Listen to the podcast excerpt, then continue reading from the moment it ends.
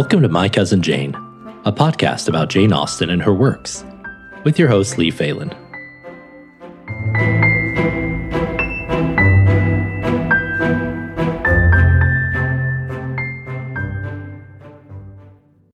Hey everybody, welcome back to My Cousin Jane. Today we're going to be talking about Persuasion Chapter 7.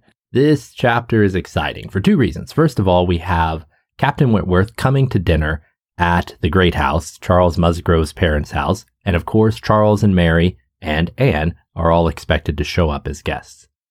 As you might imagine, this causes some anxiety for Anne. However, she's spared from this uncomfortable situation by the happy fact that little Charles, Charles Musgrove's son and the heir to his estate, the firstborn, falls out of a tree and dislocates his collarbone. And so our discussion today is going to center around two things that occur as a result of this poor boy's misfortune. Of course, when this happens, everyone's really upset. They call off the dinner plans. No one's sure what to do. Mary's in hysterics. They call for the apothecary, and then the apothecary examines him. Looks like everything's fine. And then as the day goes on, Charles decides that, you know, maybe things are going to be just fine and he'll go to dinner after all. Now, here we see an interesting dynamic between Charles and Mary and their feelings about children and about whose responsibility it is to take care of sick Charles. So let's listen to this clip. The child was to be kept in bed and amused as quietly as possible. But what was there for a father to do? This was quite a female case, and it would be highly absurd in him, who could be of no use at home, to shut himself up. Quite a female case. Now, obviously, this sentiment wouldn't fly today, but during this time period, and it, this is interesting because often critics will look at Jane Austen and her writing and kind of have this debate. Was Jane Austen an advocate of equality for women, women's rights? Was she a feminist in the modern sense of the term? Was she a feminist in some other sense of the term?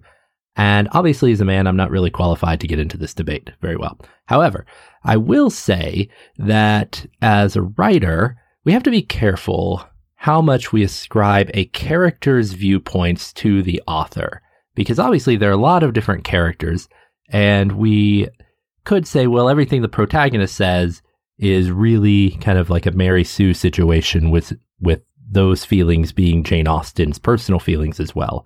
However, we have such divergent viewpoints by different protagonists, I think it would be difficult to say conclusively that Jane had the same feelings as any one character in her book. It's clear that she uh, had some strong feelings about the depravities uh, and inequalities that society placed upon women in general. And I think that's a consistent theme in her book. So we can definitely say that.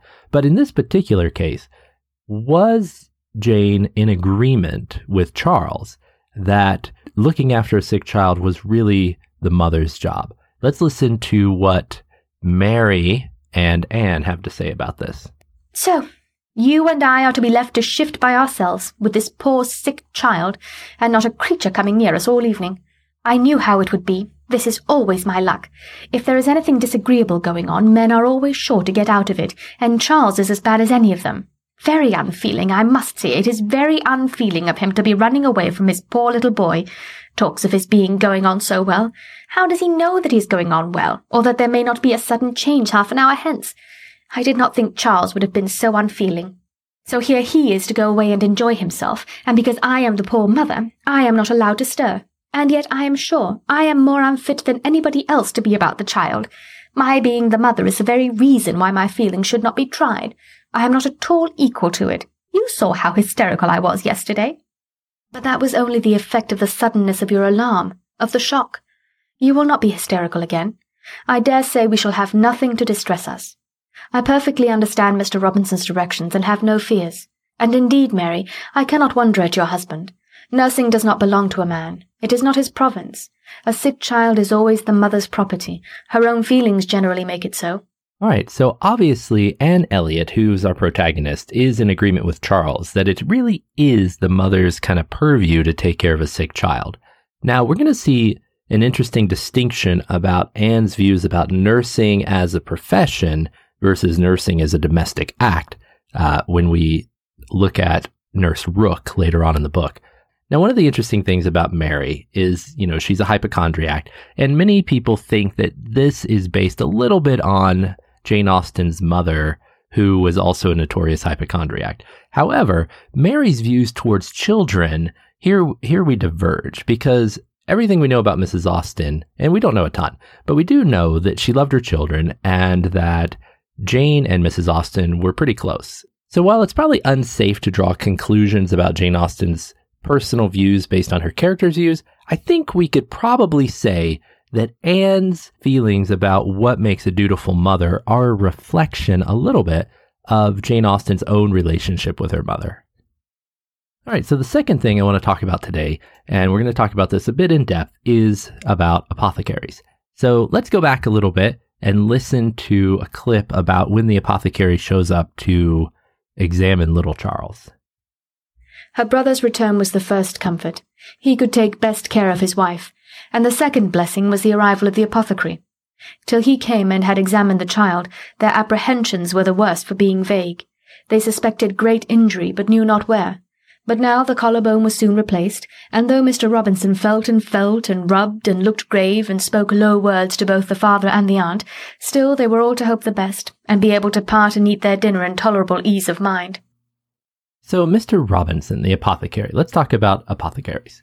So, first of all, the term apothecary means different things in different cultures. It's a common Latin root, and so you'll see it used in a lot of different languages. But in Regency era and Victorian era England, the title apothecary and the rights and responsibilities of an apothecary had a big shift. So, from the 1700s on through the late 1800s, we see a big change. And so, even within the context of the novels that Jane Austen wrote, you will likely see apothecaries behaving and being treated differently. So, first of all, during this time period, there were basically three types of medical professionals. We had physicians, then surgeons, and then last the lowly apothecary. Physicians had the distinction of being treated like gentlemen. They were licensed, they had to go to university, they had to study in Latin, and in fact, most of their studies came exclusively from old Latin textbooks. However, physicians, even though they were the kind of the highest ranked and most respected, physicians were in general considered gentlemen. They did not do any kind of physical examination because, again, as we talked about a few chapters ago, to do any type of physical labor really disqualified you for the rank of gentleman. And so we have physicians basically looking at people, hearing a list of their ailments, maybe doing a couple of labs and then saying basically, ah, I'm pretty sure you've got this illness based on my studying of 17th century Latin textbooks. And then next we had surgeons. Surgeons were the ones who would do physical exams. They would, you know, cut you open and do things like that. And then we have apothecaries. Apothecaries were at this time period essentially completely unregulated. Basically, anyone could be an apothecary. Even women could be apothecaries.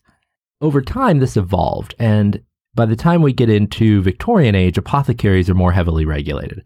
But one of the big distinctions, aside from the fact that physicians would not do physical exams, is that apothecaries could not charge for medical advice. They could only charge for medicine.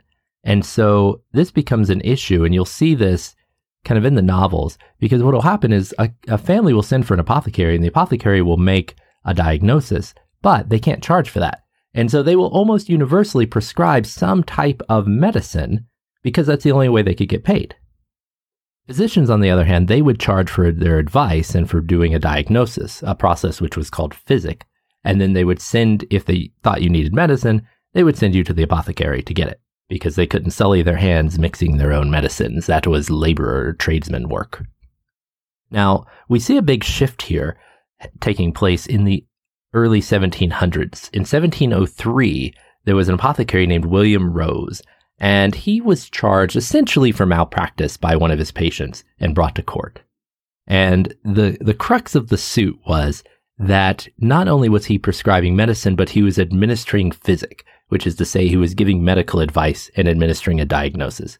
He was found guilty, but the Society of Apothecaries appealed. And this becomes really interesting because there's a lot of historical tension leading up to this point because physicians, you know, as we said, were seen as the upper class of the medical ranks, and they were regarded as gentlemen. They were educated in universities, etc. And many said, because of this kind of higher rankingness, that they were out of reach of the poor, either economically because they charged too much, or geographically because, as gentlemen, they tended to reside only in large cities, especially in London. And also, during the 1600s, they kind of infamously fled London during the plague and then the, later the during the Great Fire of London, and that left apothecaries to have to kind of fill in the role of physicians because they were the only ones left. Now, meanwhile, the apothecaries, they didn't require any formal training or licensure, but since they could only make money by administering medicines, the Royal College of Physicians argued that the apothecaries charged too much and they overprescribed, and that many of the cases that they oversaw would be better handled by family and neighbors through some type of self care. So, apothecaries in general were sometimes viewed, especially in the city, as kind of charlatans because they, many apothecaries marketed dubious medicines that they had invented themselves, and some of them were rather harmful. And so a lot of people think that this particular apothecary, William Rose, who did have such a medicine, was kind of being, because you have to understand that, you know, apothecaries were kind of the general country doctor for most people. Uh, it was out of people's economic and geographic ability to find a licensed physician in most parts of the country. And so apothecaries were always making diagnoses and giving advice. William Rose was not the first or the last to do this. But many people think that he was being kind of held up as an example of here's an evil apothecary infringing on the licensed physician territory and he's marketing illegal drugs that are harmful, etc. So, anyway, he lost the case, but then he won the appeal, or rather, the uh, Society of Apothecaries won the appeal on his behalf. So, the consequence of the appeal was that apothecaries from this point on, from 1705 onward, were allowed to give medical advice, legally allowed to do it, but they still couldn't charge for it.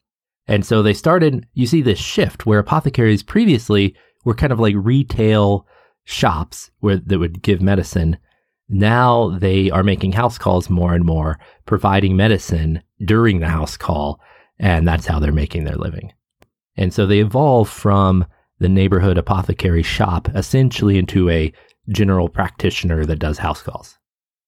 And that's the kind of state that Mr. Robinson is in during this time period of the novel. Now, the other consequence of this is that as apothecaries kind of left the retail space uh, a new trade shows up. Chemists and druggists appear on the scene during this era to fill that gap.